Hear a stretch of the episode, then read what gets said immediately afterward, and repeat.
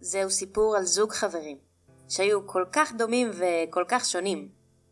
אחד, שמו יוסף, איש צבא, קר רוח, מנהיג שלא מהסס. השני, שמו צבי, משורר חולמני, אוהב אדם ועולם. יוסף אהב לקרוא ספרים.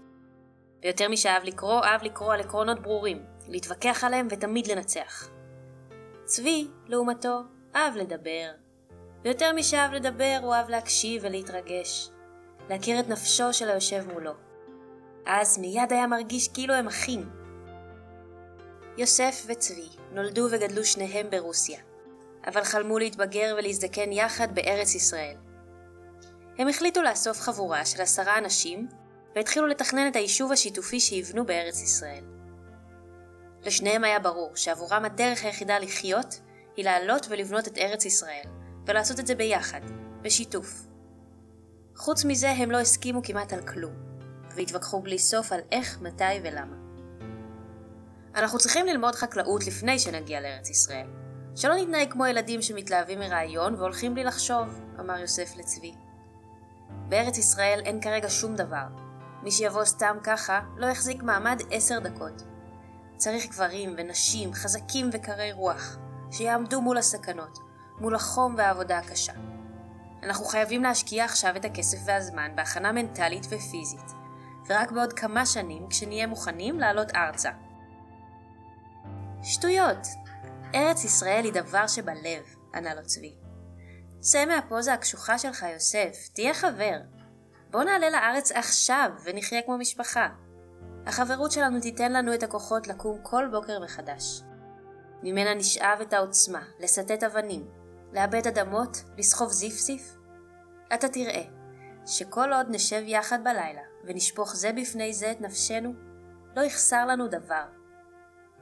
האהבה לארץ ולכל העם היא שתראה לנו את הדרך. יוסף לא השתכנע. צבי החליט לא לחכות לו, ועלה לארץ עם חברים אחרים. המרחק לא מנע מהם להמשיך להתווכח. הם עשו זאת בעזרת חלופת מכתבים. ובזמן שצבי כבר עבד את אדמת הארץ, יוסף התרוצץ בין מדינות באירופה עם חלום נוסף להקים גדודי צבא של חיילים יהודים. ברגע נדיר של כנות כתב יוסף לצבי. האמת היא, צבי, שאף פעם לא היה לי חבר. כל החיים הייתי צריך להחזיק את כולם על הגב שלי, להוביל אותם, להגיד להם מה הדבר הנכון לעשות. את היחידה שלי בצבא, את כל מחנה השבויים ביפן, את הגדוד שהקמתי עם כל הלוחמים שלא ידעו כלום על איך להיות חיילים. אם הייתי נח רק לרגע אחד, כל הפרויקט היה נכשל. לא היה לי זמן וגם לא רצון לשבת בערב על כוס תה ולשפוך את הנפש שלי. בכלל, בשביל להקים מדינה רצינית לא צריך שיחות לתוך הלילה, צריך תוכנית מדוקדקת. וצבי ענה, האמת יוסף, זה עצוב לי נורא. למה אנשים רציניים ואחראיים כמוך חייבים להיות גם בודדים? למה אי אפשר להיות גם קשה כסלע וגם סוער כאש? לדעתי זה בכלל לא סותר. אני חושב שאם לא היית מרגיש כל כך לבד, היית מספיק הרבה יותר דברים. תן לאנשים להיכנס ללב שלך, ותראה כיצד הכוחות שלך מוכפלים. בוא לארץ עכשיו. יום אחד, בעוד צבי עובד בשדה, הרים את עיניו וראה את יוסף עומד לפניו. זה קרה, הוא סוף סוף הגיע. יחד הם הקימו התיישבות חדשה במגדל שליד הכנרת. העבודה הייתה קשה. בכל בוקר חילקו ביניהם את המשימות ובסוף היום גילו שהספיקו רק רבע או חצי מהתכנון.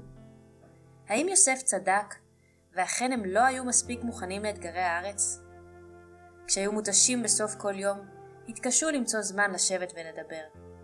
לא הצליחו לעודד אחד את השנייה ולהיות חברים טובים זה לזו. אווירת ייאוש השתררה. אז יכול להיות שגם צבי צדק כשאמר שהדבר החשוב הוא החברות?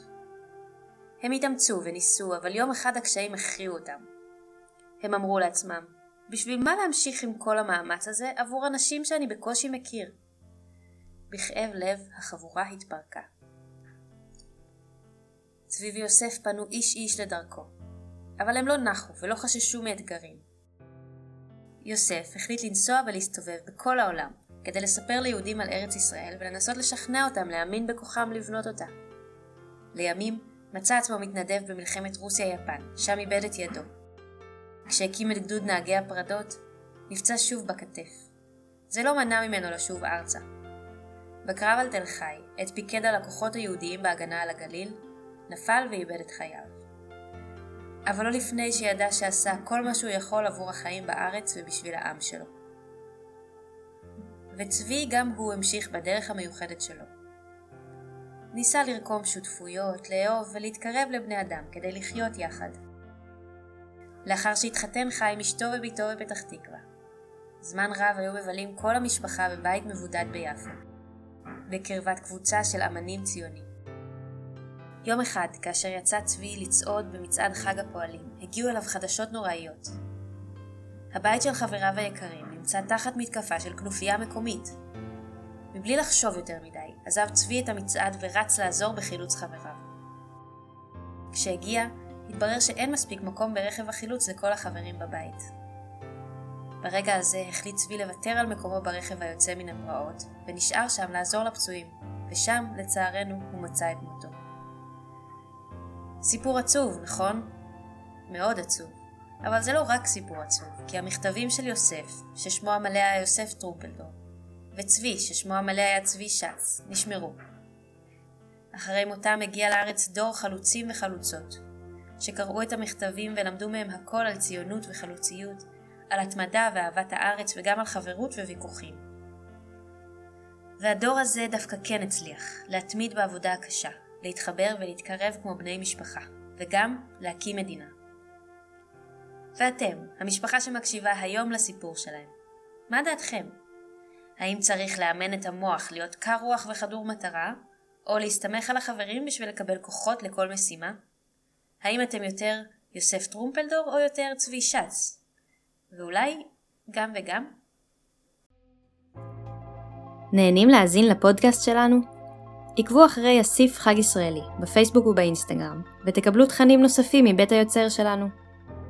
הצטרפו גם לקהילת הפייסבוק ביחד על הגג, שבתות וחגים במשפחה, בשביל לשתף דילמות ומחשבות בנושא שמעסיקות אתכם.